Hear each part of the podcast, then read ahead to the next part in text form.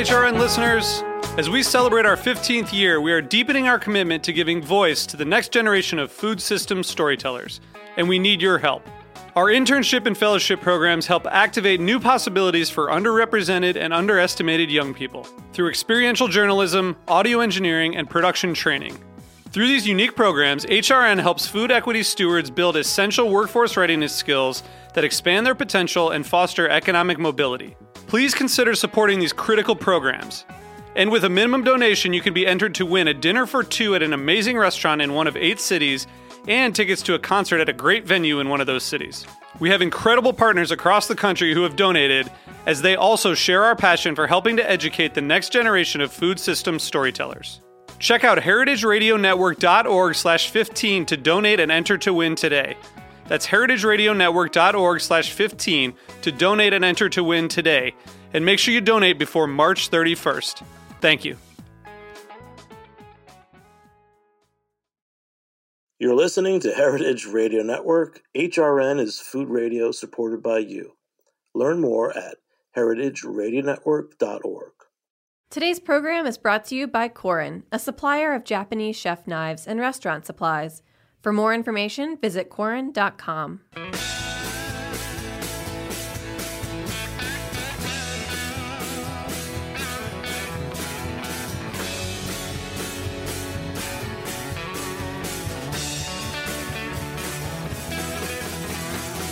Hey, hey, welcome to Beer Sessions Radio on Heritage Radio Network. I'm Jimmy Carbone. I'm the host here on Beer Sessions Radio. It's been our 14th year and we've had some really great episodes. I'm really a big fan of heritageradionetwork.org.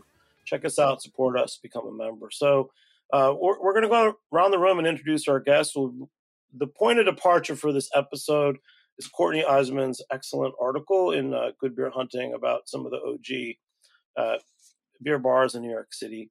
And um, we were, all of us were fortunate enough to be in it or know some of the people in that article um, and it really captures a special time. So let's go around the room, have everyone uh, just say their name and, and their affiliation so that our listeners can uh, hear your voice. We'll start with Chris. Hi, I'm uh, Chris O'Leary. I'm the editor of uh, Brew York, a longtime New York City beer blog and newsletter. Great. Jen? Uh, I'm Jen Maslanka. I am the GM and partner in the Spring Lounge in downtown Manhattan. BR? Uh, I'm B.R. Rolya, uh, formerly of Shelton Brothers Importers and currently uh, beer consulting. And I was also uh, uh, one of the members of the selection committee for the Good Beer Seal bars. For many years, you're a core person. And Courtney? I'm a freelance beer writer. Um, I write for places like Craft Beer and Brewing, Good Beer Hunting, Vine VinePair, etc. And also, I write a craft beer newsletter called Hugging the Bar. Well, Courtney, I, I will say, I don't think whenever it was earlier this year, sometime last year, you reached out and and you were writing an article about, uh, you know, the, some of the beer bars in New York City, maybe circa 2008 nine, and and I just love that you reached out because for many of us, um, many of the Good Seal bars, that was an important time in, in our careers and in our lives. And I just want to thank you for um, for choosing that topic. How did that story come about? I know you have to pitch to editors, but um, you know everyone's been talking about breweries almost exclusively the last few years. It's it's nice to hear about those dedicated beer bars too. Yeah, um, I mean, Good Beer Hunting is a great platform for sort of to be able to dive into bigger, like sort of more of these like sweeping stories, looking at pockets of beer history. Uh, and I obviously am biased and just so proud of the New York City beer scene. That's the only beer scene I've ever known as a local. And I think what's always fascinated me about the scene here is that, you know, you think of the beer scenes in other, you know, relatively smaller cities in other ways, but you think of somewhere like Denver or one of the two Portlands, and you know, the beer scene there I think just sprung out of tap rooms. But in New York, it always struck me that our tap rooms came so much later, and that for so many for so many people in the community, we all our journey started in beer bars, and the beer bars of New York are incredible, and they're all different, but all very tightly wound into the community and those were all such special places to me.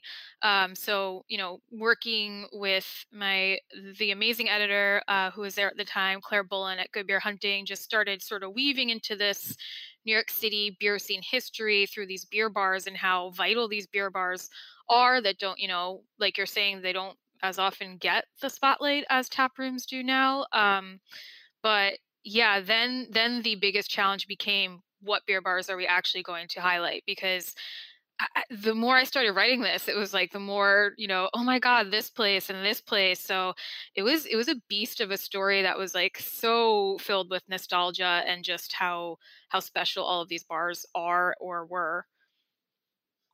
And how did you pick the the bars that were in it? Because some people didn't make make the article and they they were upset. Yeah, I won't say who.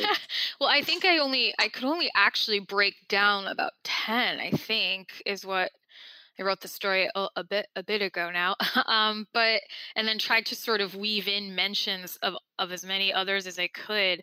Really, what it just came down to is that you know I would have been there for eh, like it would have been a book if I could have just included every single bar that I went to, every single bar that had an impact. You know, there were some uh, places like Beer Table that didn't, you know, just because of where I was in the city at the time, like I hadn't made it onto my radar.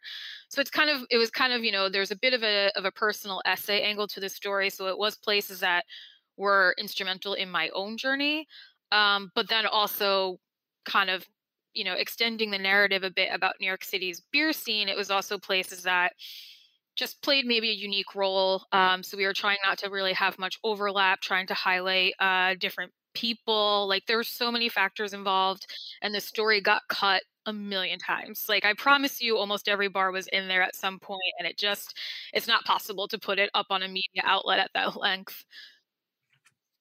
Yeah, but it's a, it's a really good article, and thanks for focusing on the New York City beer bars. Hey, so the, the great quote that'll probably help us off it says, if you were in New York and wanted to find out what existed beyond macro brands before 2014, you went to beer bars.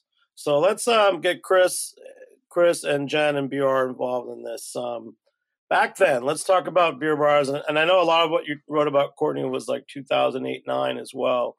Um, let's go with Jen because Jen, you, you worked at Spring Lounge. Um, you've been in the industry a long time. Tell us your story, how, how you got started working, and you know the what what the vibe was like back then. So I came from a very non-beer background. Uh, I was bartending in martini bars and wine bars and jazz bars and stuff like that. And then I started working for the Spring Lounge and the Blind Tiger at the same time uh, and they were two very different vibes. Like the Spring Lounge had craft beer, but it was not the main focus. Uh, the vibe there was still very much more of a like Schaefer and shot of tequila type bar. Um, at, but the Blind Tiger, that was the first time I'd ever been exposed to so much American craft beer at one time. Uh, most of my knowledge was with Belgian craft beer. Um, and so it was interesting to me to see the difference at the same time of these, even though the bars were within the same family of ownership, the two very different cultures. And then, you know, I was able to bring the the knowledge that I had from the very short stint that I had, you know, working at the Blind Tiger over to the Spring Lounge. And once I started managing, you know, at that point, craft beer had started becoming a little bit more of a revolution in New York City. That's when, you know, like Lagunitas was everywhere and Sierra Nevada was everywhere and Smuttynose was everywhere. And um, it, it became more than just seeing, you know, the, the, the five or six that everybody saw, you know, in the say pre 2000, you know, five era, which was basically Brooklyn, Sierra, Anchor. That's kind of where I went. Oh yeah, no, that's great. And Chris, for you, tell us about the, the Brew, Brew York, New York. Um, I know you've been to over three thousand breweries in your in your travels, but I know that you also used to focus a lot more on the beer bars. Yeah, I'm you know, I think about how Brew York itself has evolved over time. And it really was just to keep tabs on all of the beer bars in New York City, because that was the only beer related content there really was. It was what kind of beer events are going on, what new and interesting beer bars are opening, um, what breweries are launching and having their launch events, excuse me, at beer bars. So that naturally changed over time. You know, we've seen in the past 10 years or so an explosion in the number of breweries and brewery tap rooms here. But really, New York City was a beer bar town, and it was a beer bar town for far longer than most of these other places that that Courtney mentioned, like you know Denver and Portland, where my friends who were New Yorkers would ask me, "Hey, I'm going to Denver. What beer bars should I go to?" And I would have to say, "Well, there aren't a lot of beer bars in Denver." Uh, well, that's weird. It's a, it's a beer bar town. And it's like, no, it's a beer town. I'm like, but it's not a beer bar town. It's a brewery town. And that was, um, you know, I'd, I'd tell them to go to a handful of beer bars, but I'd tell them mostly to go to brewery tap rooms. Um, but meanwhile, here that beer bar culture was really how we came to experience craft beer in in New York, and um, I I kind of watched as these new places opened and tried to find new angles in a way that now breweries open and try to find new angles because they can't just be like every other place. And so you had places um, that had kind of been old school beer bars that stood the test of time. A lot of places that opened in that first wave of craft beer in the 90s. Uh, and then that new wave of craft beer bars that was really going after the the new modern brewery set where people were chasing after West Coast IPAs, which we didn't call West Coast IPAs at the time. We just called them American IPAs that happened to be from the West Coast. Um, so the the evolution of of that experience eventually evolved into what is now a very robust scene as far as uh, breweries go here, but um, you know there are certain beer bars here that have really stood the test of time and have learned to um, modernize and um, find ways to keep everyone happy as well and and create a sense of place. Um, there, there are a whole lot of beer bars. Uh, I won't call them out, but like there there's a certain like core beer bars that opened in that 2008 to 2013 wave that just felt like they were there to just serve craft beer. They didn't know anything about it. They didn't educate their customers about it. They didn't educate their staff about it. And they were just there to serve craft beer because it was cool. Uh, the ones that stood out in that era were the ones that actually took the care and time to curate a great experience and continue to exist today. Wow, Chris, that's a great intro. And BR for you, I mean, way back when you, for me, you were my, I don't know, I want to say litmus test. You definitely, uh, you you were someone that I respected, and I still do a lot. Your your your judgment about establishments and, and beers and everything. Thanks. Um, yeah, well, I mean, I when I first came into, I guess you know, the, the beer scene in New York, it was um, you know, I was I was into craft beer. I had always enjoyed beer. I went to high school in Belgium, so sort of had an early start to my beer education.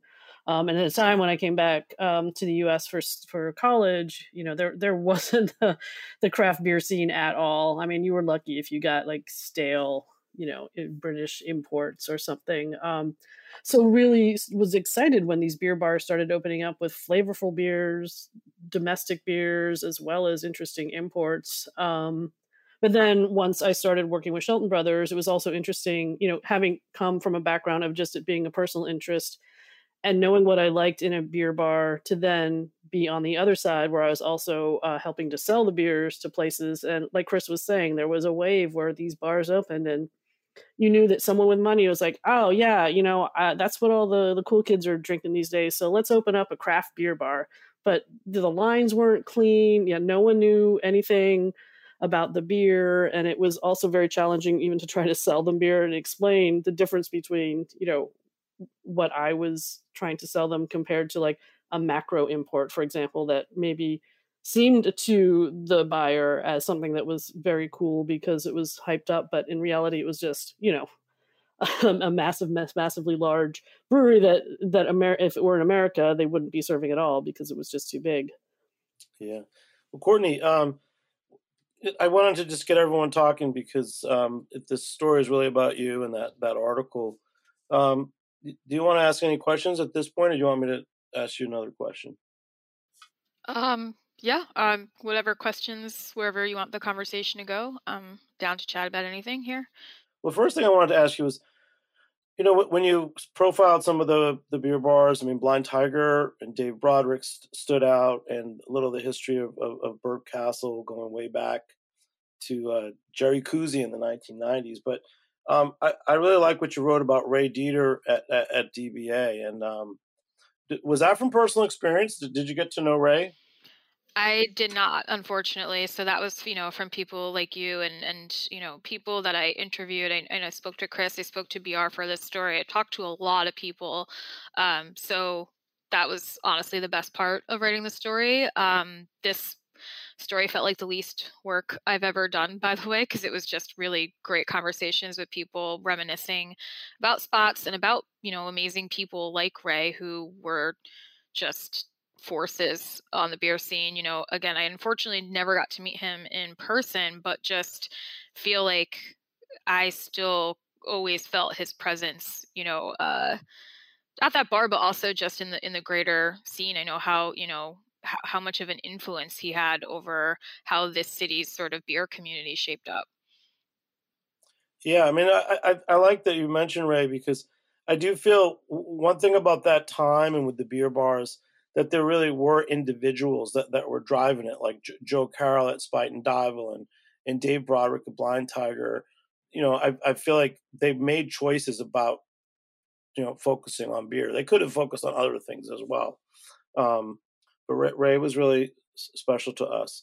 Um, Chris, you want to talk? Let's let's go around and talk more about the importance of you know maybe that individual or other individuals in, in those beer bars because I, I I don't think I'm wrong. I think that it, it was a lot of individual driven passion. Yeah. Oh no, you're absolutely right. I mean, if you think about, um, if you think about the origins of this show, for crying out loud, you know, Ray had a Ray had a, a big part in it as well. Um, you know, he he was a very um, passionate person about beer and uh, really spoke very smartly about it in a way that um, you know was was unmatched. Uh, you know it is a personality driven thing especially when you're starting out and opening a bar. I think about uh, you know some of the people that um you know i became close with in the new york city beer scene who were running bars um at that time or just bartenders themselves um and they are still friends of mine to this day and it was just because they were serving me beer and they saw in me as a customer the same passion for beer that they had and we just clicked. Um, so yeah I, I, think that has a lot to do with it. Um, there's too many people to call out individually but um, but i really think that um, that it, it is it's personality driven, especially when you have a small bar to start. You know, um, I think about people who are bartenders at places like the Pony Bar who have gone to open their own breweries, or not even bartenders, but just barbacks at the Pony Bar. Uh, talking about uh, Joey Pepper, but um, you know, people who have really um, who really just had a passion for beer, who wanted to get their foot in the door, um, started working behind the bar at these places. Yeah. Jen, you got some good stories from Spring Lounge? Um, well, there's always good stories from Spring Lounge, but uh, you know, I was actually to uh, the point that uh, BR and Chris were making about the, it being the personalities. You know, uh, there was a big trend uh, like Chris pointed out, with of you know people just people with money opening up these fancy beer bars, and I remember distinctly there being a moment in time where the the thing was how many lines could you possibly have in your beer bar that you were opening up? It was like 24 wasn't enough, 40 wasn't enough. You had these places opening up with like 60, 80, 100 lines. And all I kept thinking, now I'm coming from, you know, my little spring lounge with 12, 12 draft lines that I'm constantly battling to figure out how to rotate, you know, my seasonals and my specialties and my sours and my IPAs and whatever. And um, you know, but all I'm thinking when I look, I walk into a place that has 100 lines and I'm like, okay, which ones are the freshest that I think move the most? Because I know for a fact that as much as I love an ESB, that ESB probably has been sitting on that line for a month because no one is ordering it when there's a hundred beers to choose from, you know? If there were a hundred hundred beers and one of them was Bud Light, Right. and you know that's what everyone's drinking. So Right. So it's, you know, but you know, back to like it being the personalities, that's really what drew me into the industry. You know, just last night I had a bunch of old beer reps who I hadn't seen in a long time. And actually, I saw a bunch of old beer reps at uh, Union Beer had their trade tasting last week, and I saw people I haven't seen in years who we all came up in the industry together. You know, Anthony from Swift, and I saw Dan from Pony Bar, and you know, people who they were bartenders when I started bartending. You know, and like Chris said, then they went on to open their own places and have their own prominence in the beer industry. Um, and it's it's nice to see that the people that you like who care they care about beer but they also care about the industry and they care about the people in the industry and they care about um, the community itself being successful. And that's what's always drawn me to these kinds of people you know people like kirk from fourth avenue pub and bobby from the gate who was in courtney's article. And you know i have a special affinity for those two gentlemen who i think run you know some of the finest uh, beer bars, but they're they're cozy beer bars. They're not fancy. They're not trying to be pretentious. They're not elitist about it. They don't judge you if you would rather have a Manhattan than a beer on that particular day. But um, you know, those guys knew knew and continue to know far more than I do about all the nuances of craft beer and the latest breweries to open and the latest beer styles. Um, and yet they still make it very accessible and warm and welcoming for everybody. And for me, that was always one of the most important aspects of craft beer because at the same time that there was the trend of, you know, bars opening hundreds of lines, there was also the trend of, you know, craft beer becoming a little elitist. And there's there in that it was the danger of, well, you're going to alienate your average person by looking at them sideways if they don't know, you know, a certain hop variety or, you know, whatever. So, um, making it accessible and not scary for people was always a big priority for me, which is why when I did start doing beer events at the Spring Lounge, I tried to make it fun. You know, our kegs and eggs was always you know a big hit because it got our morning drinkers which typically are your your budweiser your bud light your shot of whiskey guys to check out you know a local brewery or an ipa or a brown ale or something something different and pair it with some food and make it fun. Jen jen sorry a sec jen what time does spring lounge open? Spring lounge opens at 8 a.m every day except for sunday because sunday is apparently still the lord's day in 2023 I love that 8 a.m. That that that's I'm smiling. Courtney, did you know that the Spring Lounge opened at 8 a.m.? I did know that. I love that fact. I have never been there that early, uh, but I just I do appreciate it. Uh, you should definitely check it out. We're actually going to be doing. We haven't done any kegs and eggs events since uh, the pandemic, but I think we'll we might do one before. But I know we're definitely going to be doing one um, come March the Blind Tiger and the Spring Lounge actually share the exact same anniversary, just one year apart. So uh, we're doing a collaboration beer together with KCBC, and we'll do a big kegs and eggs event for that. So you should come check it out. Hey, uh, BR, just um, for you, Jen mentioned the importance of the beer reps. I mean, you you are a great beer rep. What what what's the relationship of of you know, or was with these these beer bars and and reps like yourself? Um, well, I mean, I wasn't sort of strictly a sales rep, kind of more of I mean, you know, my role at Shelton Brothers was more brewery managing the some of my breweries, but I also because I was based in New York, I kind of by default became a sales rep. But um, so it was more liaison with our distributor sales reps. But um, there would also be certain bars, um, you know, like Jimmy's Number Forty Three, um, and other places who were fans of the beers that we imported where I would be more directly involved with them, letting them know the bars know about new releases. Um, but you know, even even before working in the industry, as as Chris and, and Jen were saying, the you know the personalities were a huge part of it, and some of these relationships I had already developed pr- prior to, to working in the industry. You know, you could go to these bars and the owners would be very approachable and because they were just enthusiastic about what they were doing they had such a passion you know ray would often be sitting at the end of the bar at dba and you you know could go ask him and say hey ray you know what came in? What are you really excited about?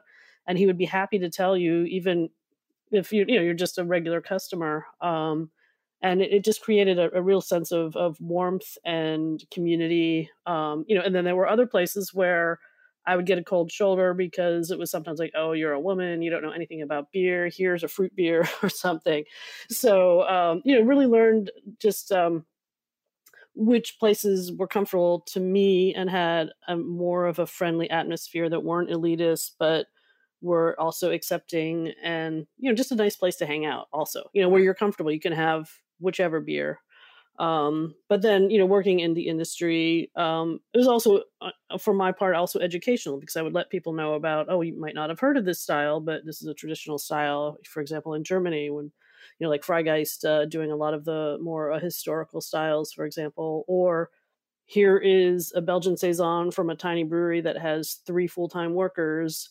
This is why we are importing it and why we think it's special. And it was always great just to have these conversations with people um, and get them involved in, in the stories and the histories of the, the beers that I was working with. And, and one thing, having been on the, the bar side at Jimmy's number 43, one thing I like and I still like about the specialty beer bars, not just the hospitality, but just between even a small draft list and some bottles and, and, and other uh, other drinks, I feel like there's always kind of limitless options. Um, that that sometimes when you're at a brewery, you, you only have the options of of what they're producing. Um, so hey, hey, Courtney, you know, um, this article is really cool, and I don't usually talk about articles because it's like it's like you can read them, um, but it is on the good beer hunting, and it, and it's really neat. Um, you really did cover so many, so many of us. Um, what I like that you focused on, I want to talk a little bit about the Good Beer Seal because Chris and Jen and BR have been involved in that uh, over the years. And at, at, one point, it did mean something but it kind of came out of nowhere. You know, before uh, 2008, um, no one had ever thought of it, and suddenly there was this New York Craft Beer Week, and a few of us, mostly like Dave Broderick and and and and Joe from Spuyten Duyvil and Gary from Burp Castle and and uh, Ray, of course, we started talking about well, we we do Beer Week every day, so that was really kind of how how it started. Um, and Br and Chris, you guys were were uh, on the selection committee early on you want to just give a little snapshot of what what the good beer seal was? There was a lot of well initially I, and i don't remember how we first nominated um, bars. I think we just kind of everyone compiled a list of craft beer bars and went through and i, I know jimmy you had a, a set of guidelines um, for us which i actually have an old copy i found um, of you know and you wanted there to be you know it wasn't just the fact that the, the, it's a bar with good beer. And also there had to be sort of, I think, educational component, um, perhaps, a, you know, how they fit into the community.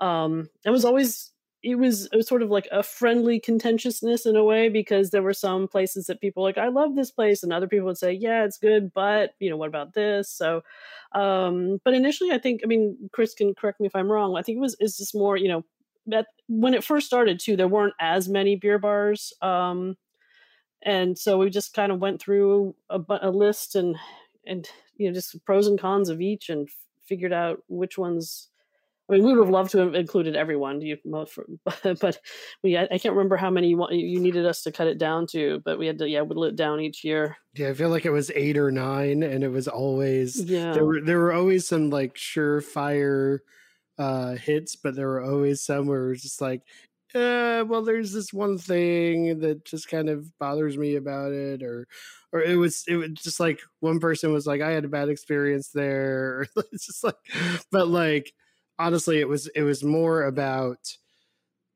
who are the place, where the, which are the places that are most passionate about serving great beer, serving it in an environment that is welcoming and being smart about the beers that they're serving as well.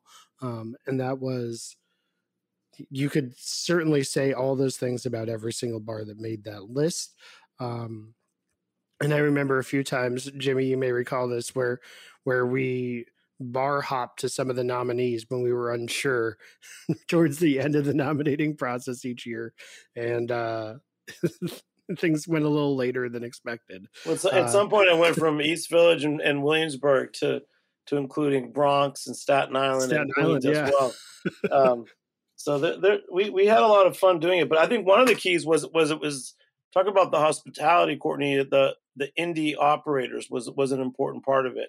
Now that meant you could have had s- several beer bars or had a partner in in another place or something else.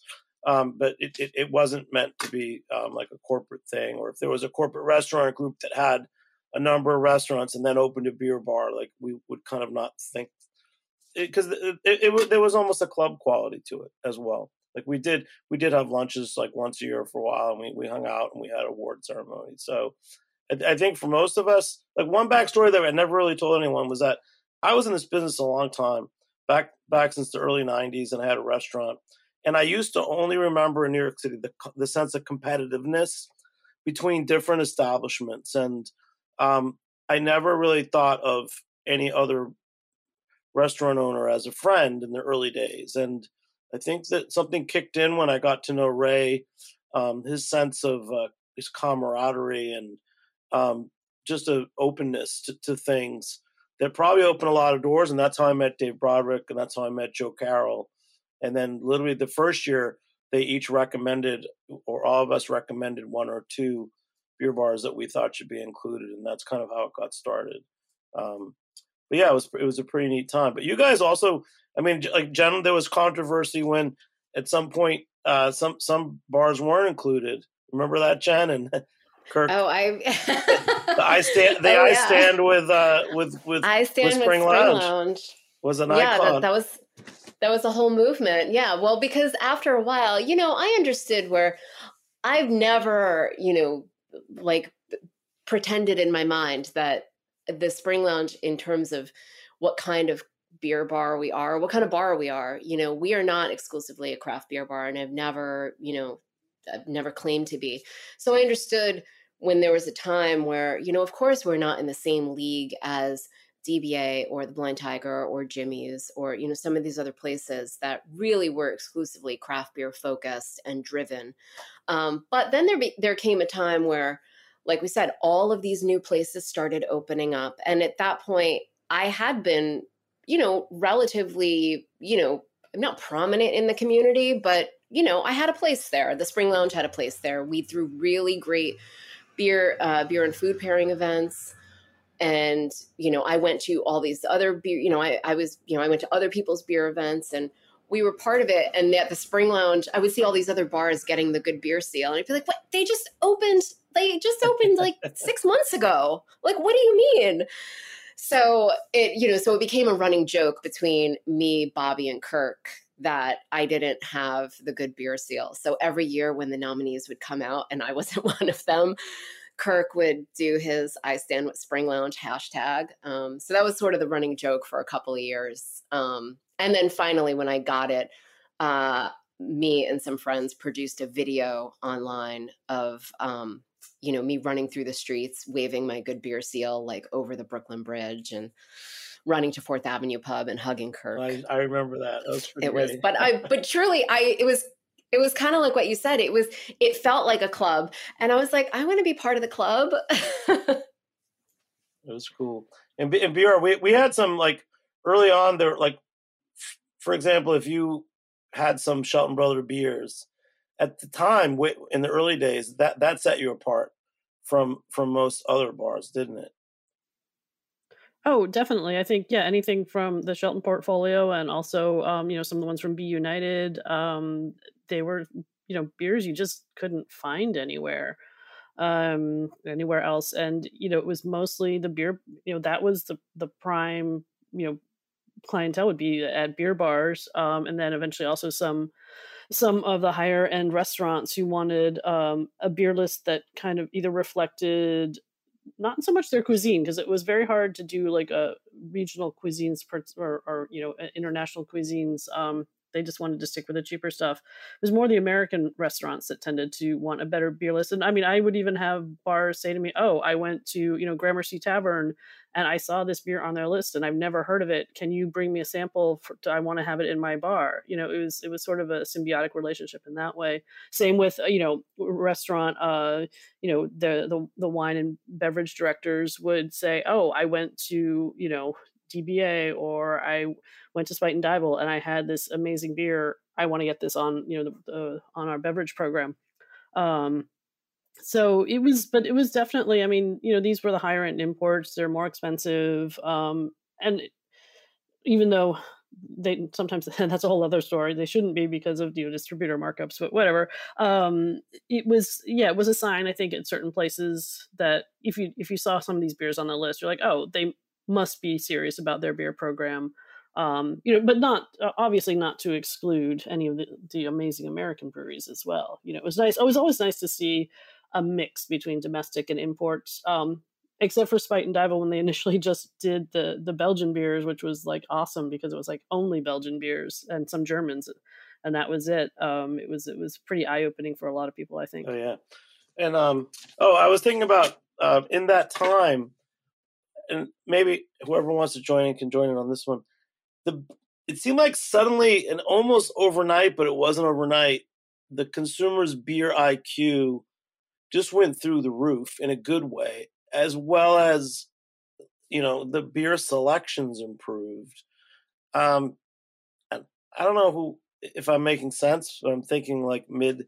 I'm thinking from like 2002, where my old bar we sold a lot of Stella and Corona, and I just started getting some IPAs on a jockey box to um, you know 2005 six when we had Cantillon Cantillon on on draft and no one would touch it. Um, what was that big change? It, it, it happened really fast. Um, Courtney, I don't know if you if you thought that through. There was some point where beer IQ and selection just went through the roof. I actually remember talking to Bobby at the gate about this, like just, you know, 1995, I think they opened it was. Uh, and, you know, people coming into the bar and in those years it was like people coming in they're like what? What is this? And it was like this this odyssey that the bartenders could guide people through. And then within you know by the early aughts then people were coming in and they were like i'm looking for this beer style like oh you have this. And it, i think i guess i mean it's like so many people could sort of pinpoint about the time of the shift i'm not you know sure I, I, think it's such a big variety of factors it was just the proliferation of both you know there was that little flutter up uh, going into sort of like early to mid aughts of beer bars in new york and i'm sure it was happening in other cities so I mean, it definitely was. So, and of course, tap rooms too, right? So, like, people are coming as tourists into New York and they might already have a tap room like somewhere in their city at that point that they might be familiar and sort of know, you know, what they're looking for already. But it, it was really interesting to talk to people about that, just like that cusp there mm-hmm. where these bar owners could see the difference between people just almost having to be sometimes convinced to try things or just you know complete blank slates to then patrons sort of being like almost guiding you know what what uh, you know what they want to order what they want to have on tap because that's what people now are looking for um, I do think, uh, yeah, I'll jump in for a second. I do agree with uh, her that it was probably, I feel like it was like that mid like 2006, 2007, 2008, maybe, where um, I do think it had a lot to do with it not just being a local thing, but across the country,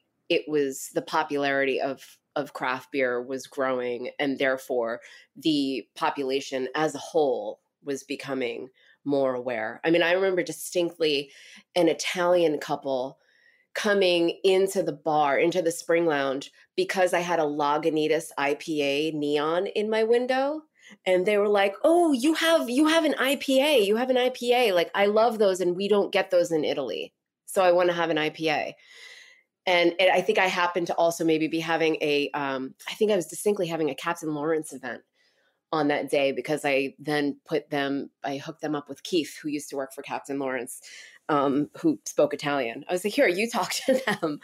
Um, but i think it was more of a like a national and a global movement of people becoming more aware of different styles and and also the styles were becoming more interesting a little bit. It wasn't your choices weren't only a blonde lager or a brown lager you know or a you know it was there was becoming a little bit more nuanced to there were more hoppy IPAs and then you had your pale ales which were a little maltier but still hoppy and you know it was things there was more variety out there. And there was one thing also about the new york city beer bars that in new york city especially back then like unlike the west coast the european imports were always strong like whether it was wine or anything else so i know when, when i opened jimmy's number 43 in 2005 i probably had mostly europeans whether it was belgian germans like aventinus chimay on draft and, and other things uh, Chris, you know, mm-hmm. you travel so much uh, from your job, which is, I don't want to tell anyone what your job is, but that's how you've gotten to go to over 3,000 breweries. But um, when did you start seeing the, the, the, shift and when did you actually start counting the number of breweries that you went to? It was right around the time the breweries started to open in, in New York, really, um, on, a, on a large scale. It was around 2012, 2013 when uh, the first wave of, of breweries started to open here um, and it kind of aligned with my passion shifting and my writing shifting even from writing about bars alone to writing about bars and breweries um, and writing more about local beer and celebrating what's local whether it's you know local beer but also local beer served in a local bar um, those were you know a crucial part of what i was writing at the time as i was admittedly not as objective and more of kind of a cheerleader for beer, which I know some beer writers who get passionate about it end up falling into that trap. Um, but um, yeah, I, I, think it was around that time that I really started to keep track, and um, you know, it's it's interesting because having been to three thousand plus breweries, it's always exciting to come back to New York and just slip back into an old friend So you know, like a like a, a blind tiger or a or a um, um, Spuyten Duyvil, you know, places that I still kind of frequent on a pretty regular basis. Um, but also, it's exciting to have traveled to some of the, these breweries that are now being served at these bars. So, um, going you know, talking about even just this week, uh, Great Lakes is finally launching in New York City. Um, and I think back to my visit there back in 2015 and how much I just loved the space and the history and the um, and the beer.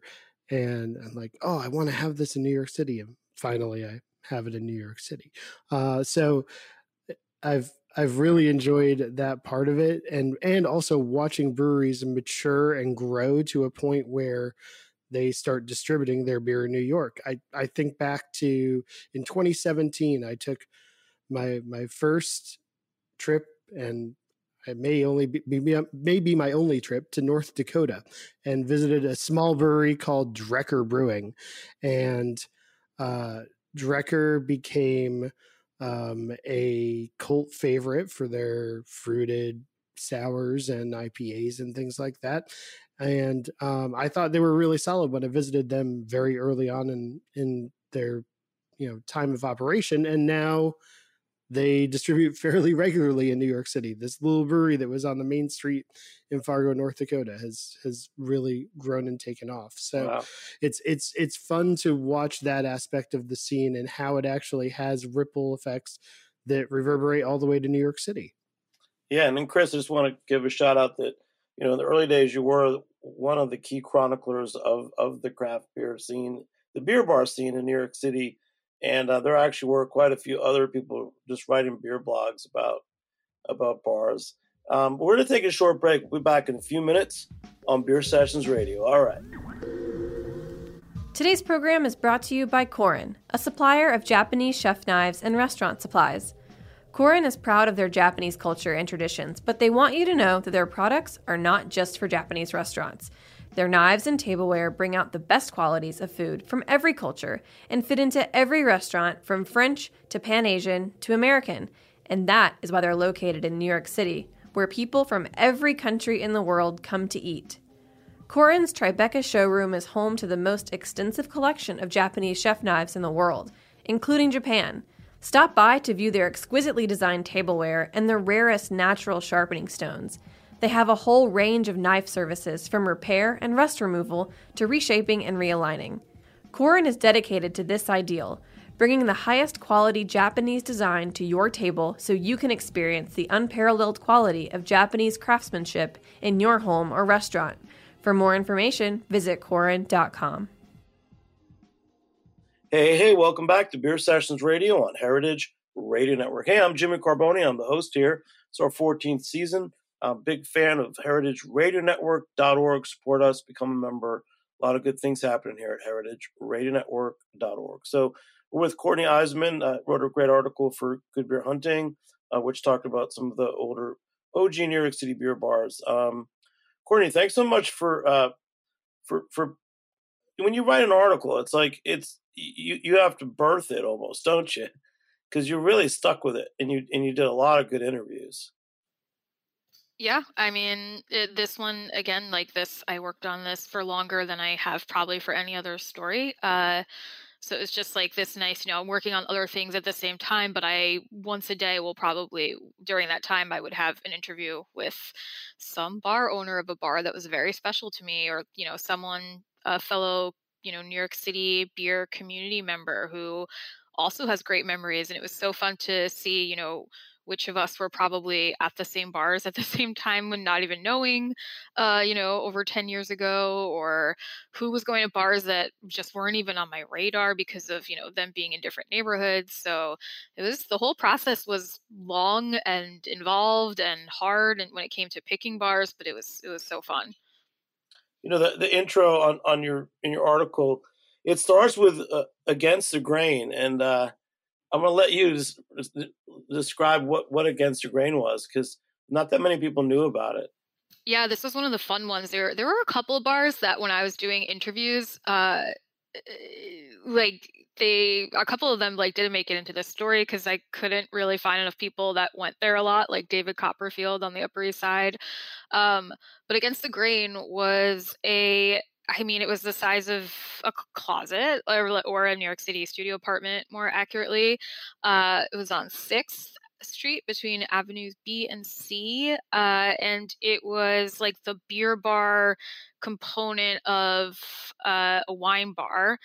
Uh, and it was just this little it, it felt at that time you know i think I, I started going there around when i moved to the city after college so like 2008 2009 and it just felt really punk rock because the wine bar was big and you know had very like mood romantic lighting and like big cushy tables compared to uh you know this wine this beer bar section that was dark and cool and you kind of packed in there and they just had a few um, I think like pork slap ale, like things like that were on. Um, I think that that's where I first like realized what dogfish head was the bartender was telling us about you know oh you like this? There's a tap takeover at rattle and hum. So like there was like a little tiny spark of a community there. That's where i first started learning about so many other breweries um, that were coming out at that time and then also other beer bars that you know that's how i was finding out to venture to midtown. Uh, so against the grain rip very special uh, spot in my journey. And I'll tell you, actually, way back then, it was on East Sixth Street, uh, east east of A, definitely east of B. And uh, Ray Ray Deter used to actually live across the street from it. So, oh wow, that was a that's an anecdote you don't know. Yeah. Um, yeah. Hey, uh, Courtney, I want you to ask. th- There's probably a question that you didn't ask, or maybe a question you asked for your interview of Chris or BR that you want to rehash for our listeners. Um, I mean, there's tons, but one thing I was thinking about, just because I think this this was a fun one to talk about, nostalgia wise. Uh, I know uh, Chris had a couple, I think, that we talked about when I interviewed him for this, but I think it's fun to hear, and this is for everyone really, about events that some of these beer bars had that you have special special memories of. Like, I think Chris, we talk about the chili cook off at the gate uh, and I have like great memories of Split Thy Skull at Mugs. So if anyone has like, I mean, there were some events I feel like were like really iconic and very anticipated every year. And Jen Jen had a chili cook off too. Don't Oh, forget. yeah, yeah. and, and honestly, yeah, kegs and eggs was another was another like iconic event. So sorry, Jen. Go ahead. Oh no, it's okay. Well, thanks for that shout out. Yeah, I was the originator of the uh, of the brewery chili cook off event um, because we used to do a regular chili cook off for our customers every year, and uh, ev- eventually, as I became friends with all the beer reps, they all wanted to enter the chili cook off, but they were my friends, and I was like, I can't. I can't let you into the chili cook off like it's supposed to be like a, you know, for the customers, like first come, first serve type, you know, like for en- to enter. So then I started thinking and I was like, what if I did a chili cook off of all beer reps? And then oh, Wow. and everyone got a everyone got to represent their beer on the draft line. And then the winner of the chili cook off, we didn't do it this way back originally because I, I didn't know. I was like, here, you win. Uh, here's a t shirt and a gift card or something. But now when we do it, um, the winner gets uh, gets you know line placement for you know so the winner say gets a line placement for a full month you know you get and i try to you know pick a style that'll move a lot to sell a lot of kegs so you know i'll put your pilsner on draft for a month or something Jen, who was, who was the most recent winner? Which brewery? uh the most recent fifth hammer Wow. fifth hammer won the last chili cook off that we I did had that chili. I was there. I had that it chili. was re- it was good. it was really good yeah i mean well it's i mean but mary Izett really can i mean i'm assuming she she cooked the chili because she's just amazing she could do everything Definitely. She's a superstar. Hey, um, BR, do you, do you have a, I love that question, Courtney. Do you have a brewery event that you remember? Um, I think it's more important as- as to ask is do you remember them? this is a sign of a good event. Um, but uh, no, I mean definitely the split thy skull at Mugs, um, which I believe originated at a bar in Philadelphia. I can't remember, and I think um, Bill Coleman and Warren Becker would go down to this event and then convince Eddie to do a Brooklyn edition. Um, and then also their Belgium to Brooklyn, uh, which would be like, uh, I think that usually happened around November or December, which would be all Belgian style ales or Belgian ales, I believe, from Belgium. Maybe a few American style uh, breweries as well. But, but what was great is so I was in the malted barley. I'm in the malted barley appreciation society homebrew club. Um, and we used to meet at mugs and it would be awesome because the wednesday after one of these events eddie would still have all of these beers up but instead of serving them in little three ounce tasters he just wanted to clear the lines out. So you were getting like 20 ounce pints of of you know like a 12% imperial stout and uh those those are pretty crazy um, but I also enjoyed, especially for me, you know, sort of the beginning, a little bit more of my beer education was uh, the at the old Blind Tiger over on Hudson. They would have occasionally have brewery events where the brewers would come, and this was when it, I mean, beer events like that weren't all that common, where the brewery would actually be there, and you know, Dave would go talk to all these people, and you know, they'd come and they'd bring their beers and talk about their beers and really learned a lot that way about you know the, what because at that point um you know especially really getting into home brewing you know being able to question the brewers about you know how they did something or what particular yeasts or malts they were using to get a certain profile Um, and those, but they were also just had you know you had a bunch of regulars who were there who were just like, oh, I'm just here for an after work beer, and then you had the you know the beer nerds who were coming in because they really wanted these beers. It was just a really really good community like that. Um, actually, BR, I have one of my first beer events I ever went to and worked was at the original Blind Tiger. It was, I think, my first week of work there, and it was a Dogfish Head pumpkin event where they had the pumpkin ale on cask and we were pumping it into pumpkin shells for people to drink out of. And I remember just being like, what in the holy hell is happening here? This is the craziest thing I've ever been involved in. And why am I working at this bar right now? I don't know if I was at that one, but I know I've been at some of the barcade ones where they put the beer in a pumpkin and tap the pumpkin. It's like a pumpkin cask. Wow. Yeah, this was going back to like 2003. Yeah. It was definitely, it was crazy. Yeah. I was like, this is a little, this is a bit much for me. Courtney, that, that was in your article, wasn't it? Yeah, that that story. Uh, I Jen did it. It devolved into a pumpkin fight at the end. I heard that people were throwing it the did. pumpkins that it took like two days to just clean. Like continuing, people were continuing to find pumpkin around the bar. It was absolutely horrifying. And like I said, this was my first week of working at this bar. I was like, I don't know what's happening right now. there's there's one event that by the way i think courtney i might have mentioned to you when, when you interviewed me but um the, this bar hasn't come up in in this episode but uh ginger man um would regularly have uh events. And i was always kind of iffy on ginger man because the crowd was not nearly as uh desirable as the beer. Um but uh, you know, it was a lot of suits coming in after after work for happy hour before they catch trains out on Metro North. But um, there was a brewery event there, um, the brewery, um, where I walked in probably around eight o'clock. It had started at five, and I saw people passed out on the couches in the front nook of Ginger Man because they had consumed large amounts of the brewery. That was beer. the brewery special, like eighteen percent, twenty percent beers. Yeah, yeah. Exactly. I never quite figured out how, how, they how he made those beers so strong and they were so smooth. But um, well, they they that was the ultimate result of drinking too many yeah. of those. So yeah. Yeah. And I, am going to give a plug a couple of events, and, and BR was was was was part of so many great things that happened at so many of these beer bars. I remember one year we started doing this thing called Battle of the Belgians, which was neat because we had to feature some Shelton and, and other like B United imports. Um, along with it was a great way to meet new American brewers like uh, Brian Strumke from Stillwater. One year he won with his his his saison, and um, I, I think that that was a good question, Courtney, because you're right. There was something about doing events at beer bars that it wasn't just like a brewery had to do an event with their beers. You know, the the beer bars really had brought a lot of people together, especially the reps.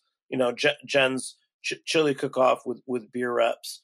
I mean, that's something that never happened before. Not just bars coming together, but the different reps working together on an event and tasting things. Um, I think that that that to me that represented what a good beer bar was. Is that you had like BR from Shelton and you had all these different reps. I mean, you didn't need that many, but you definitely had a distributor rep, an importer rep, and a few others. And and they they seem like they all work together seamlessly. Br, I'm putting it on you because uh, you you are my most knowledgeable guest ever. Thank you. Um, no, there was definitely a sense of camaraderie. I mean, especially sort of a little earlier on, where the people were in for into this as because they like beer the sales reps not so much was like oh i could be selling toothpaste or i could be selling you know it's just a job. People were very passionate um i made some great great friends um through the beer industry and certainly you know there could be some competition of you know oh you know there's one line available and i need to get my beer on um for me it was a little different than some of the the the reps who would work for uh, domestic breweries, um, just because you know I was priced out of a lot of places. Um, but um, no, it was it was a lot of camaraderie and it's uh, the events and just and it's always just fun to see all these people in one spot. That was that's another nice thing of um, being able to go to these events and you're like, oh, you know, I see one person in passing this week, another person in passing that week, but for these event these type of events where uh, it wasn't just you know like a, a brewery event you know the, where you get um, you know especially the spring lounge events you know there are so many people you know and it's just like a fun time you know even without the the food it's just great to see people um, especially the, the kegs and eggs early in the morning when you then still have to work thanks Little, uh, lavula palooza was another good one always for oh. that at the blind tiger because yeah. it was a mix of it was always, you know, so many different breweries. And you also knew that every person who was involved in the beer industry on any level was going to be there at some point in the day. So it was going to just be a fun, a fun event. And that that still happens at Blind Tiger Mike Lavula's birthday party, right? It does. Yep. Hey, in Courtney, April, um, I believe this was really cool. Uh, you know, this was a little. I think I wanted to number one celebrate your article and and talk a little bit about it. Um, a lot of the the beer bar owners or or or workers who were quoted didn't get a chance to to come on with us today, but I uh, just wanted to say thanks again for writing that article and spending the time with all these people and and um, like hearing Dave Broderick's story through your through your words um, is is really cool. So, anything else you want to say before we close uh, out? No, just thank. I mean, first of all, thank you, Jimmy, uh, personally for when I got in touch with you. You were one of the first people I reached out to, and you jumped into action and put me in touch with a lot of people who you know don't really do the email thing or like just were harder to pin down so you made a lot of connections which not only helped the story but you know put me in touch with people where i could just you know kind of geek out for a moment on the phone with them and just be like, your bar means so much to me. Okay, now professional hat is on.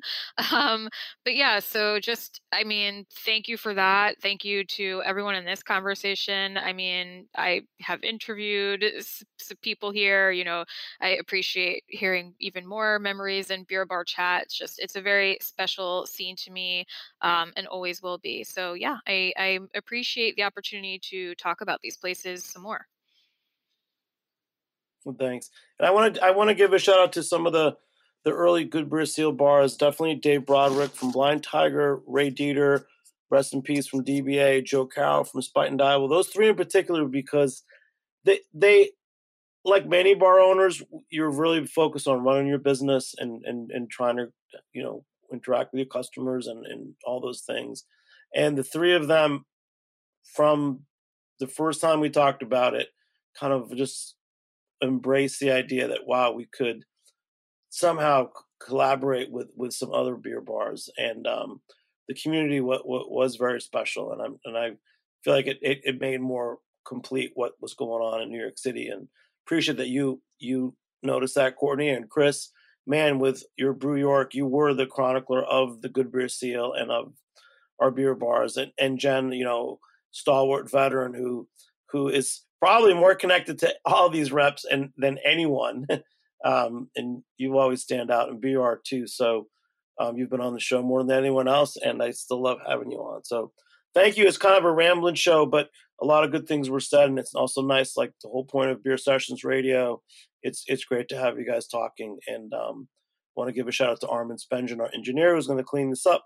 I am on a laptop today. I've been spoiled by being in the studio at Roberta's Pizza uh, t- today we're remote. We're all in different, at least different parts of the city. And um, just want to say thank you guys again. I'm Jimmy Carbone. I'm the host on Beer Sessions Radio. Thanks to Chris, Jen, BR, and Courtney for joining me here. We'll catch you next time on Heritage Radio Network. Thanks so much, guys. Thanks. Thanks, Jimmy. Beer Sessions Radio is powered by Simplecast. Thanks for listening to Heritage Radio Network. Food radio supported by you Keep in touch at heritageradionetwork.org slash subscribe.